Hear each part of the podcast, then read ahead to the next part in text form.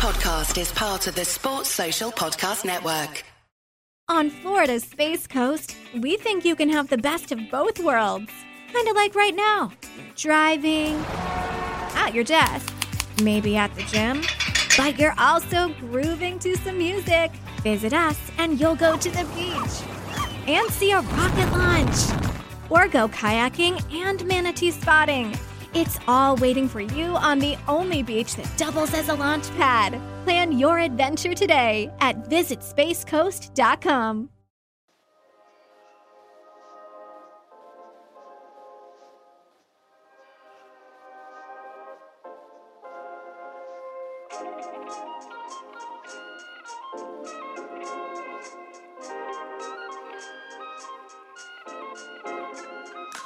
Hi, everyone, and welcome back to Menners Masterclass. It is not often you get to interview a childhood hero, so I was thrilled to interview Steve Waugh on the day his photography exhibition opened. It is called The Spirit of Cricket India and is taking place at the Hyatt Regency in Sydney. All the information on the exhibition and his book of the same title are in the show notes. Definitely check it out. Now, here is a cricketer that needs no introduction Steve Waugh. All right, I'm here in the Hyatt Regency in Sydney with um, the great Australian captain, Steve Waugh. Steve, welcome to the podcast. How are you? Very good, thank you. Excellent. Uh, thanks very much for coming on. Uh, when I was watching you play, and, and, as an Australian player, you very much um, you had a vision for the world. You would always on tour, you know, write your diaries and take photos, and you know, you wanted to take in the world, and you know that seemed to be evident in this um, beautiful exhibition, "The Spirit of Cricket in India." Um, where did that sort of vision come from? A boy from Bankstown? Oh, I don't know. I think it, you're exposed to different things on my first tours to the subcontinent, and it was such a different world to what I was used to, and I found it fascinating. I'm, I guess I'm curious and inquisitive by nature. I love looking out the bus window, and I always sit up the front of the bus and see what was happening outside on the streets. And it was so different to coming from Panania in the western suburbs of Sydney.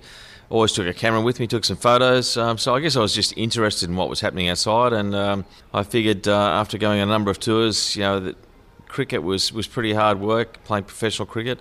And when you weren't successful, if you went back to the room and thought about cricket the whole time, you get uh, you could get these negative thoughts in your head. So I wanted to get out, escape away from cricket, clear my head. Um, did a bit of writing, did some photography. Always tried to see the sights, meet some people, go out and try and embrace the culture. So it was a natural progression. Um, sort of driven by the fact that I didn't want to stay in my room and just think about cricket twenty four seven. Yeah, because Australian teams, you know, up until that point, had sometimes been a bit shy about really immersing themselves in foreign cultures and stuff. So it really was a bit of a. You could really see that development. Yeah. And I think it helped. Yeah, we're probably fortunate, um, and the players these days, you know, the hotels they stay in, the way they looked after the transport, um, just the flights flying business class. But back when I first studied, if you flew economy, you weren't necessarily staying at the best hotels. Uh, the food probably wasn't as good as it was these days. There was much more challenging circumstances and situations in the 60s, 70s, 80s, and before that. So um, they're definitely spoiled these days compared to when I first started my career. So it was a little bit harder to get out there and embrace the culture when it wasn't um, as easy.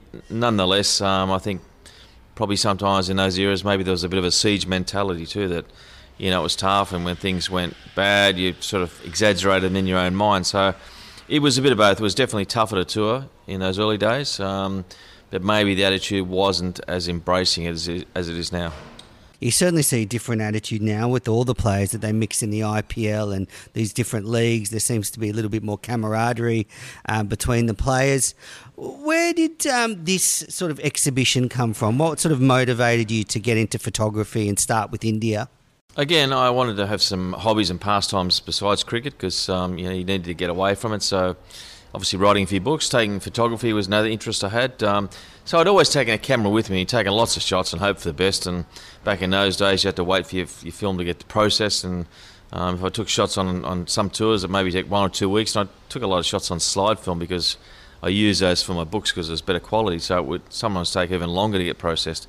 So that was a bit of a hobby. Um, but I, I could never really get out and take the photos I wanted to in the subcontinent because when you're in the Australian team, your fame is such that you know you can't step outside the hotel for longer than ten seconds and you get inundated. So I couldn't really go out and wander the streets and take the shots I wanted to. So I had to wait till the profile wasn't as great as it was when I was playing, and that took probably 15, 20 years. And I went back um, 18 months ago and sort of snuck out there, and we uh, managed to get you know uh, impromptu shots on the side of the road. We'd pull up and see a cricket game, and I'd go out and try and take some photos. Obviously, people started to recognise you after a little while, and um, the give and take was, you know, let me take my photographs of you guys trying to showcase the spirit of cricket, and after that, we'll have a game of cricket. So everyone got what they wanted. I got the shots I wanted, and they had the game of cricket afterwards. Yeah, they got to play cricket with Steve Waugh. What a dream for some of those Indians.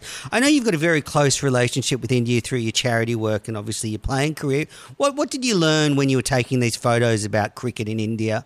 Um, I think it's pretty much the same worldwide that you know cricket is a great level. It doesn't matter which background you're from, which colour you are, which race, which religion, how much money you got when you have a game of cricket, it's a contest. It's it's one against it's you against someone else, and you've got a good a chance of succeeding as anyone. So everyone's equal when you start a game of cricket. Um, you just need a bat and a ball. Um, you can make the stumps up from you know putting a bit of chalk on the wall or putting a garbage can there or finding some bricks make a stump. Um, you can imagine where your field is and away you go. So it's really up to the imagination, um, your attitude, and um, and your commitment, and you can have a game. So it's pretty much the same. When I grew up in the western suburbs of Sydney, we'd find any space was available, we'd turn it into an imaginary cricket game, make up our own rules, and away you go.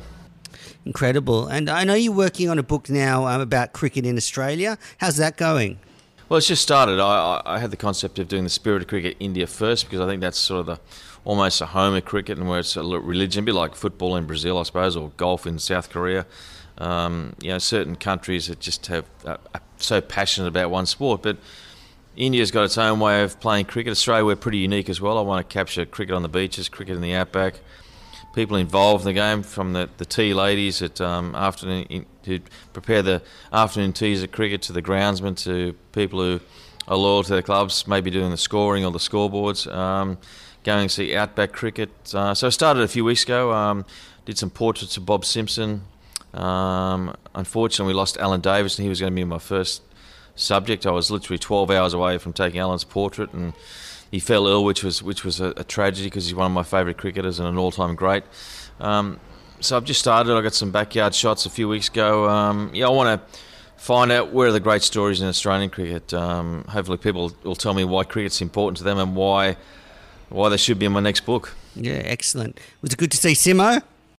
It was. You know, he's um, you know had some health issues, um, but you know, really an icon of Australian cricket. Really, when you think about it, you know, a captain, coach, selector, administrator, every part of the game he's been involved in, and um, you know, and and and by coincidence, he's the only cricketer um, that was involved in both tied tests. He played in the first tied test uh, against the West Indies, and he was coach when we uh, were involved in the second tie test against India.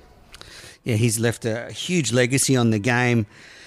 So, you know, I wanted to go through some of my favourite moments in cricket involving yourself. Uh, you know, I was lucky enough to be at some of the, the best, um, you know, followed the 99 World Cup, so thank you for yep. that. Could have uh, all ended in tears, but it didn't. Uh, so let, us go back to my first memory of you, which is in 5th uh, of January 1989 at the MCG. That catch off Roger Harper. That's it. It's all. It's high. It's miles in the air. Hughes is coming around, and so oh, it's oh, it's a what a catch! What a catch! That's the great, the greatest catch. Oh, unbelievable! Stephen Waugh running backwards, almost colliding with Hughes down there, and the side screen. What a catch! Probably the best outfield catch you've ever seen like people now give all the these people credit catching on the boundary with the rope. You literally had your life in your hand. You got Merv Hughes barreling towards you, 150 kilos. You got the sight screen. What sort of I don't know? What's your memories of that that moment? Well, I guess I was playing that day. It would have been six. So I wouldn't have been able to catch because the ropes would have been well inside the boundary. But um, yeah, back in those days, I mean, we did a lot of fielding practice under Bob Simpson again because you know he was just relentless in making us a better fielding side, and we did all our fitness by taking running around taking catches. So you know, often we'd have these high balls where he'd pick one person out and you get 10 or 15 balls in a row where he hit, hit as far as he could away from you. So he'd full stretch to catch it, then you turn, you go the other way. Sometimes he hit above you and you have to run and then all of a sudden look up in the sky and try and take it. So it was literally um, one of those scenarios where Roger Harper, it was a slow ball of Craig McDermott, full swing, hit it way up into the night sky and I knew instantly I had to run full pace and then turn around, hopefully at the right time, and look up and catch the ball because I, I couldn't afford to look at it all the way because I wouldn't have you know, got to it. So head down, sprinting off. Um, didn't think about anything else bar catching the ball. Didn't see Merv didn't see the side screen, didn't see the boundary.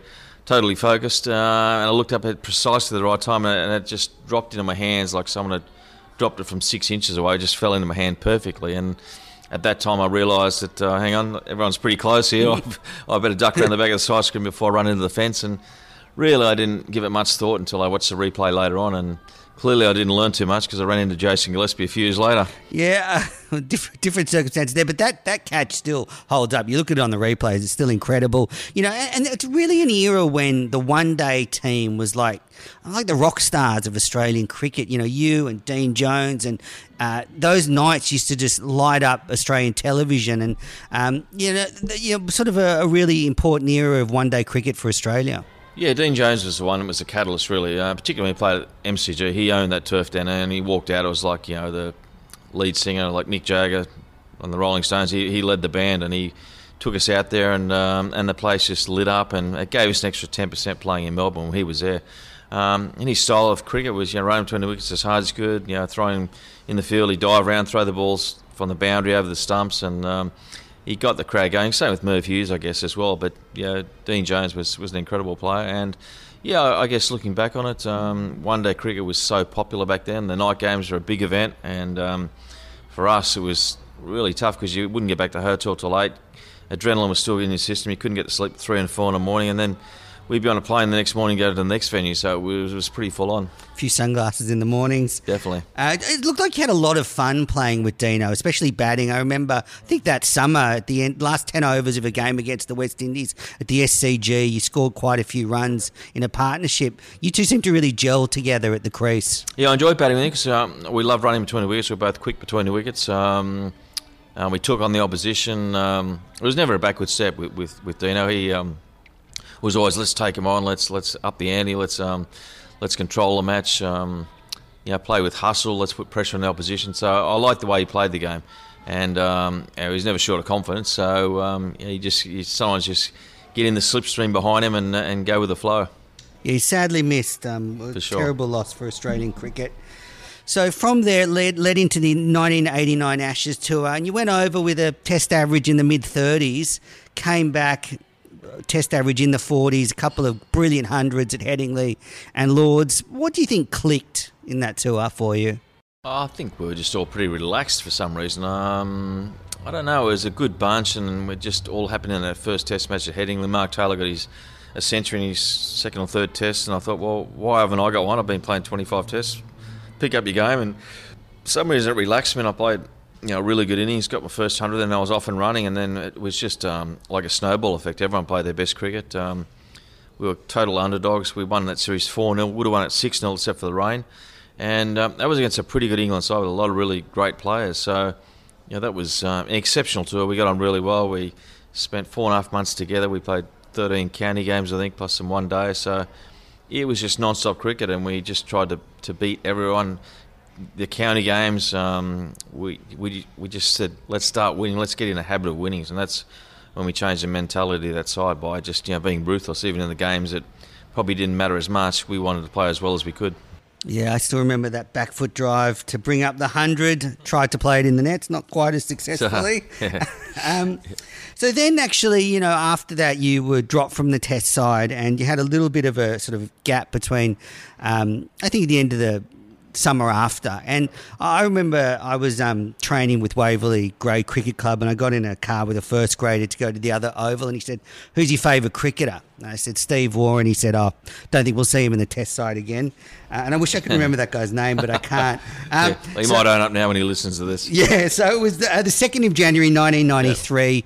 You were, you'd been recalled into the side for to face the Windies. You were batting at three. And I remember uh, this brilliant 100, an even 100 against the West Indies. It was a terrific innings. Three runs away now from what would be a very good hundred.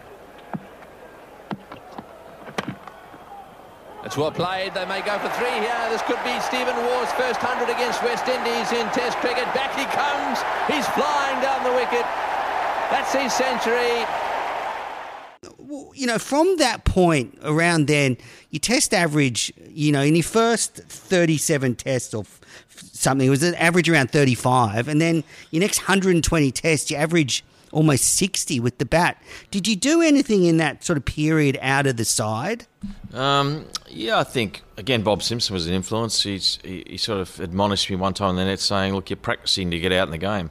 Because I go into nets and I play some you know great shots and play you know a full repertoire of shots, get out a few times and think I had a good session. He goes, "No, well that's you've had some nice shots, but you've you got out a number of times, and the way you practice is the way you're going to play." So that stuck in my mind, and from that moment on, I played every every net session like it was a test match. Imagine whoever was bowling to me, I'd imagine where the fieldsmen were, try and hit in the gaps, and try and play as if I was in a test match. So all of a sudden, when it really counted, you could reproduce under pressure pretty easily. So it was a way I trained, which was a change. Um, I no longer wanted to look really great and score fantastic 30s and watch everyone else score the runs. I wanted to you know, be batting and not be in the change room watching everyone else score runs. So I probably got a bit more ruthless. Um, managed my game a bit differently, became more professional, and um, and once I knew I could score runs, then it became a habit. You certainly did. Thirty odd Test hundreds after that. Then sort of fast forward to the West Indies tour of 1995. So as a fan, the, the 93 loss in Adelaide to, by one run was just heartbreaking. On the edge of the Frank Worrell Trophy, border in there. Um, good family friend Ian McDonald was the manager. We are all thinking it was going to happen and it didn't. Yeah, so yep. I can imagine how upset the, the, team was. But then you head to the West Indies in 1995 and it's the famous Jamaica test 200, 230 with your brother. Just an incredible performance that lives on in the ages. And that could go for four. There's a long chase around for Kenny Benjamin, who's picked it up rather late. They could run four here. Kenny Benjamin is not the fastest of fielders in the West Indies team, and they'll come for the fourth, which will bring him up his 200. What a magnificent effort. One of the greatest moments in his career. We've got Australians running out from everywhere here. When you brought up the 200 and saw Greg Ritchie running towards you, what did you think? uh, I didn't expect it, that's for sure. Um, it was just, um, it was like the cavalry running out to the middle of the pitch, and um, few rums. That cat had a few run, rums under his under his belt, and um, I think he jumped from out of the stand and hurt himself, so he had blood over his hands and, and mud. So he patted me on the shoulder, and there was blood and dirt, and I could smell the rum. It was like um, I thought this is a bit strange. Um, and then there was someone else had a didgeridoo on the, playing a didgeridoo on the pitch, and another guy had a the red Sherrin footy, AFL footy, bouncing it on the pitch. It was like Australia had taken over for a couple of minutes, and the West Indies players were looking around going, "What is going on here?" I mean, Richie Rich couldn't believe that that Greg Ritchie was out in the middle. He sort of said, "Fat cat, what are you doing, man? What, what are you doing out here?" You're former Test um, So it was just, um, it was uh, one of those crazy, funny situations that would never happen now with professional sport and people not being allowed on the grounds. But back then, it was um, all the Aussies were so excited. I think they've been drinking a bit of, um, bit of rum on the sidelines and uh, enjoying themselves. Yeah, and was that that tour and that innings in particular, almost like your Mount Everest against that fearsome West Indian attack, a team that had been undefeated for almost 20 years. Was that kind of your Everest moment?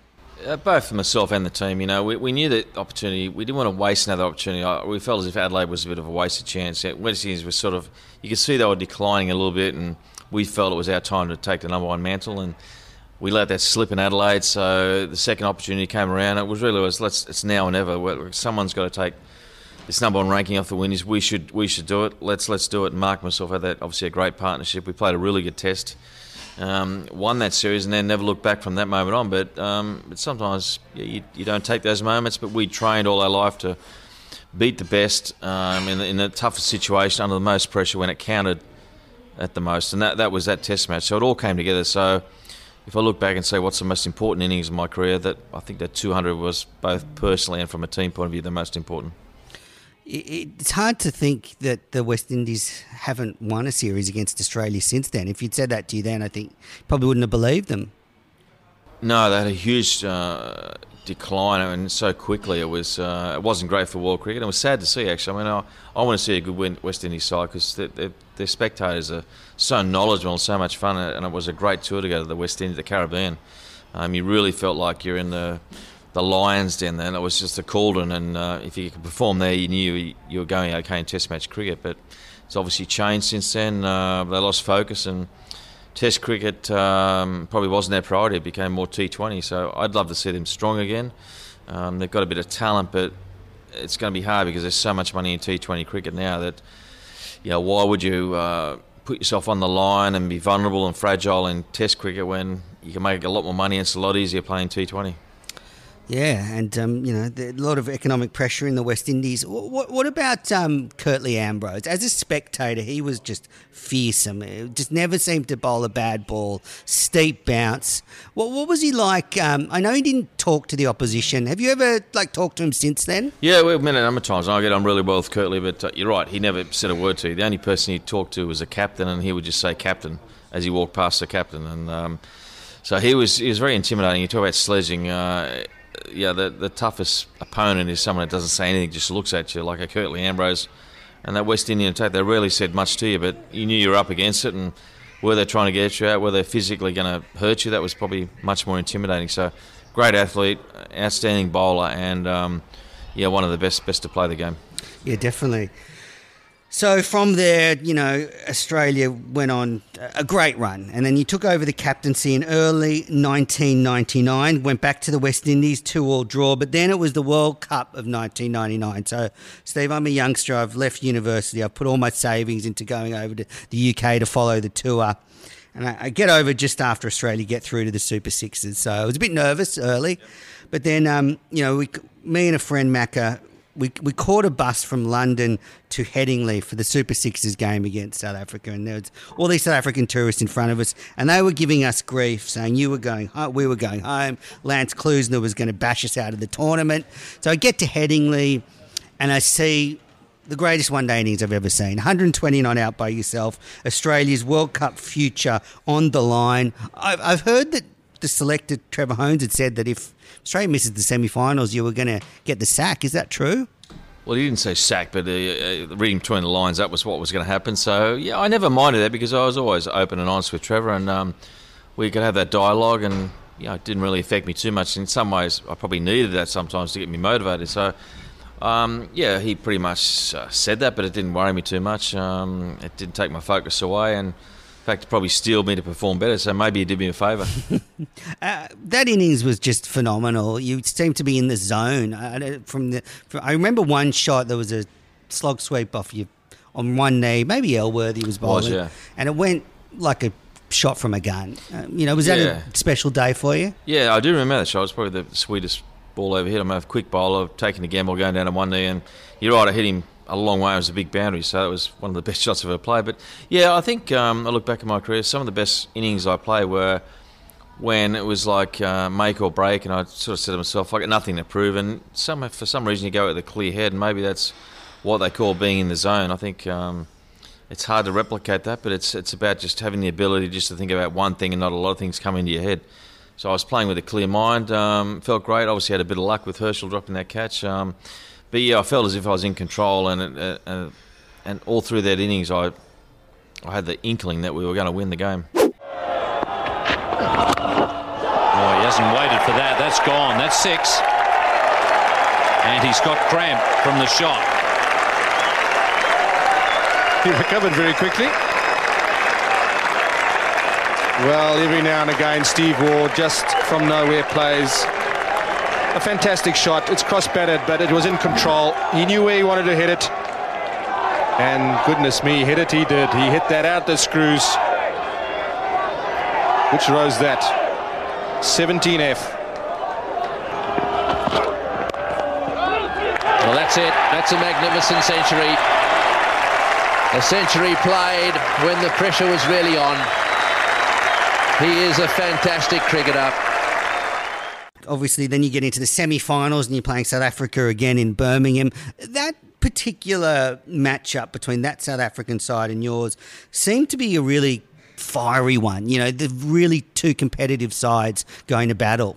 Yeah, we played similar styles, no doubt about it. They're a tough team and full of superstars as, as well as we were. So probably two of the best quality one-day sides that ever played the game. Really, when you think about it, and we were backing up like two days after that, so we were mentally fatigued. I mean, I was mentally very tired. I'm sure everyone else was. So, it technically it probably wasn't the greatest game, the semi-final, but um, emotionally and um, score-wise, it was you know be remembered as probably one of the greatest one-day games ever. You know, Oh, absolutely. A roller coaster. Both Yeah. sides could have won it ten times, lost it ten times, and we just end up tying the game. In actual fact, we didn't actually win it; we tied the game. So. But um, yeah, it was it was an incredible game, and uh, it was played on adrenaline because, as I say, both sides were very mentally, physically, and mentally tired going into that match. Now you'd probably be playing a super over to decide that game. I was one of those mad people running on from the sideline when um, Gilly took the bails off. I mean, just uh, one thing that, you know, I've interviewed Damien Fleming on this podcast, and he was saying that, you know, he was bowling around the wicket and it was, smashed him for two fours, and he said to you, I want to bowl over the wicket, Skip. And you said, I'll back you. You just do what you want. And a consistent message from your, your teammates and people you led was that you, you backed them. You know, where did that come, come from? Oh, look, I think it came from actually being a bowler and having captains who would tell you where the field, where they wanted the field, and and probably giving you too much information. I always felt like, hang on, I've got the ball in my hand. Let me control the situation and trust me. So. I always would listen to the bowler, and, uh, and if he was convincing enough, or I believed that he was positive and believed he could do it, then I'd go with him because he had the, he could control it. He had the ball in the hand, and uh, and that was the same with all the players. Keep it really simple. Don't complicate it. You get to that level, you're a good player. Um, I'm not going to tell you how to play, but I'll, I'll give you confidence and, and the backing. I think that's what most people want.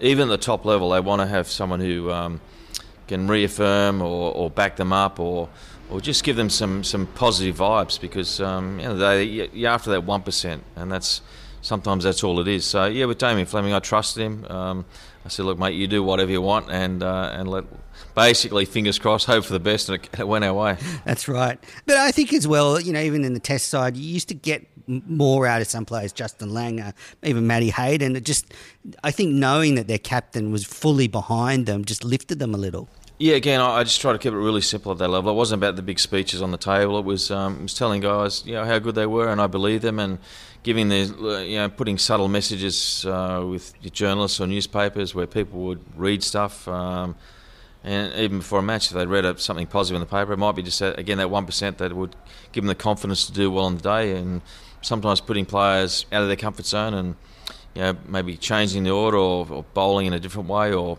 putting in different field positions. But it was it was just trying to give people confidence that. Um, that they could they could succeed in any situation. So again, I, I didn't want to complicate it because I knew they were good players anyway.